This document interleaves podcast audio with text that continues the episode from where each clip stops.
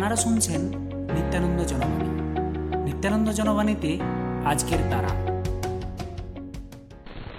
আমি অশোক পুরামানিক গ্রাম দামোদরপুর, পোস্ট নকরা থানা পুঞ্চা, জেলা পুরুলিয়া।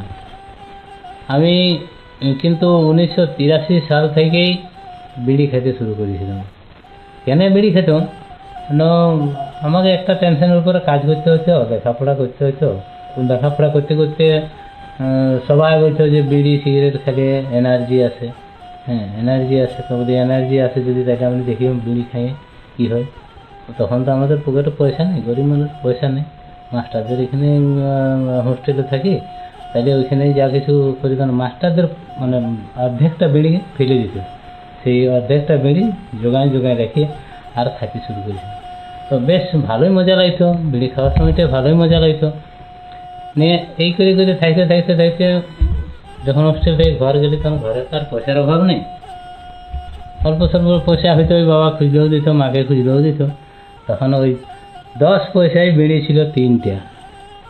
তো সেই তিনটে বিড়ি আমাদের সারাদিন যেত। প্রথম প্রথম তিনটে খাতি তা করতে করতে বাড়ি গেল। তারপরে আস্তে আস্তে যে কোনো কাজ করতে যাচ্ছি। ওই মাছ ধরা বনশিয়ে মাছ ধরতে মারছি তো মাছ ধরা ফাঁকা টাইমটি কী করব? লেখাপড়া নাই। এবারে চাষ করতে গেলেও ফাঁকা টাইমটাই ওই লাঙ্গল জুড়ে পড়েন রে রে, আগে একটু বিড়ি খাই দে হ্যাঁ সবাই ডাকতো, বিড়ি খেতে ডাকতো, বাস বিড়ি খেতে শুরু করে দিতাম তো বিড়ি খেতে যে শুরু করে দিল খাইতে খাইতে কী হলো? না, আমার তো এবার রোজগার করতে হবে। তাহলে রোজগার করতে গেলে কী করতে টাউন যেতে হবে। তখন আমি চলে এলাম রাঁচি। রাঁচি যাই এবারে ঘরেরও টেনশন লাগতো, আর দোকানেরও টেনশন লাগতো। আর কী করব? তো রাত্রি যখন ঘুম হতো নাই তখন বিড়ি খেতে শুরু করেছি। আরও বেশি করে বিড়ি খেতে শুরু করেছি। তখন দু বান্ডেল সারাদিনে দু বান্ডেল বিড়ি খেতাম।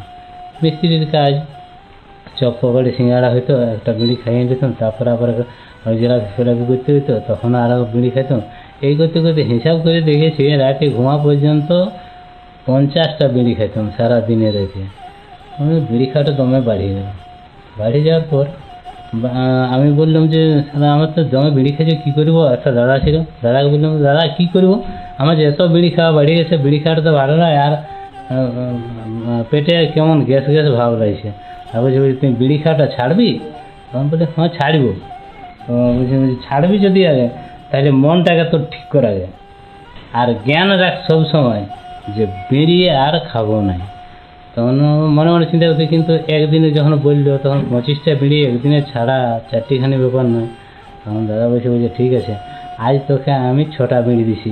ছটা বিড়ি পারি কর দাদা দিছে ছটা।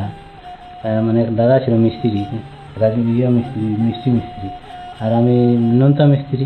তখন এইভাবে খাইতে খাইতে দাদা বলল যে, ছটা বিড়ি তুমি পারি কর আমি ছটা বিড়ি দিয়েছি, দাদা দিল ছটা, আর মালিকের বেটাকে ভুলাই নিয়ে ওর কাছ থেকে আরও বারো চোদ্দোটা বিড়ি পাই যেতি মানে নানা রকম ওকে বুঝাতি বুঝার পরে নিয়ে দিতি বারো চোদ্দোটা বিড়ি দিত তাইলে ওই কুড়ি বাইশটা বিড়ির মধ্যে আমার সারাদিন যেত এই করে মাস তিন চার থাকার পরে না বলি দাদা আজকে এইবার আমার কেমন লাগছে মানে অসর বসর লাগছে দমে বিড়ি খাওয়ার জন্য গলাটা খেস খেস খেস খেস করতে থাকে আর বিড়ি না খেলেও রইতে লাগছি তাহলে কী করব তখন বলছি তোকে তো আমি বলেছি এইটা এরকম কর তখন বলছি দাঁড়া তখন দাদাই লং এনে দিল লং।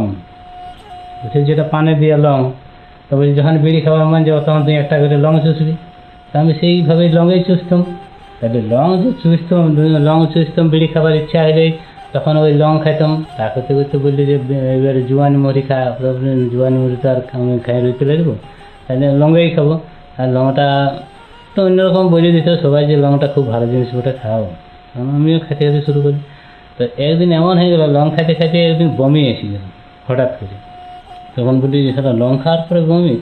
বিড়ি খাইছি বিড়ি খাওয়ার পরে লং খাইছি মানে একটা বমি বমি বমি ভাব এসে গেছে। তখন দাদা বসে বলছে দেখ তুমি বিড়ি খাওয়াটা ছাড় আর এই লঙ্গেই শুরু কর তাছাড়া তোকে বাঁচাতে লাগবে। তখন কিন্তু আমার ঠিক এমন একটা অস্বস্তি লাগতো গাটা গোটাটা ভারী ভারী লাগতো। বিড়ি না খেলে পায়খানাও যাওয়া হতো না। হ্যাঁ, এরকম বহুত অসুবিধা দেখা দিত। আমি ঠিক আছে আমি ছাড়বই। মনে মনে অনুরাগ হয়ে গেল। তারপরে শুনলাম এখানে নিত্যানন্দ জনবাণী যে আমাদের আছে সে রেডিও সেন্টারে সেইখানে নাকি বিড়ি তামাক বর্জন, তামাক বর্জনের ব্যাপারের কথা বলছি তখন আমি সেটা শুনি। ঘর আসিয়েছি ঘর আসার পরে সেটা শুনছি। তখন বলে যোগাযোগ করব। যোগাযোগ করব কি, রেডিওয়ে একদিন একটা প্রোগ্রাম হচ্ছে সেই প্রোগ্রামে বিড়ি খাওয়া নিয়ে বহুত কিছু বলল। নেশা জাতীয় জিনিস, তামাক খাওয়া, সিগারেট খাওয়া বিড়ি খাওয়া। তখন উম, আরেকটা বন্ধু ছিল সেই বন্ধু বুঝে বুঝে দেখ তুই একটা বিড়ি টান। তো বিড়িতে যখন টানছিস টানে বলে বলে নখটায় ফু করে ফুক দেখ দেখতে পাবি কী আছে। তখন সেই নখটার দিকে ফু করে ফুঁকেছি দেখছি যে একটা কালো লাল রঙের কালো একটা স্তর পড়ে গেল। তখন বলছি ওইটা তোর ফুসফুসে বসে যাবে না ভিতরে বসে যাবে। নিয়ে যা ক্যান্সারে পরিণত হতে পারে। তাইলে তুমি বিড়ি খাওয়াটা তোরা ছাড়িয়ে দে। বন্ধুটা বলল আর কি। আস্তে আস্তে আস্তে আস্তে আস্তে, ধীরে ধীরে ওই ছটা বন্ধ করে দেওয়ার পরে তিনটা, দুটা করতে করতে এমনভাবে ইয়ে করলি যে একদম মানে টুটেলে বিড়ি খাওয়া বন্ধ করে দিয়ে। বিড়ি খাওয়ার বন্ধ করার পরে কী খাই জোয়ানের মহি অল্প স্বল্প খাই আর বিড়ি খাওয়া বন্ধ করে দিয়েছি তো এখন যে জিনিসটা চলছে, এটা তো ভাইরাস এটা সেই যে ভয়ে ভয়ে চিন্তা করছে যে বিড়ি যদি খাইতে হয়, তাহলে হাতটা তো মুখটার উপরে দিতেই হবে।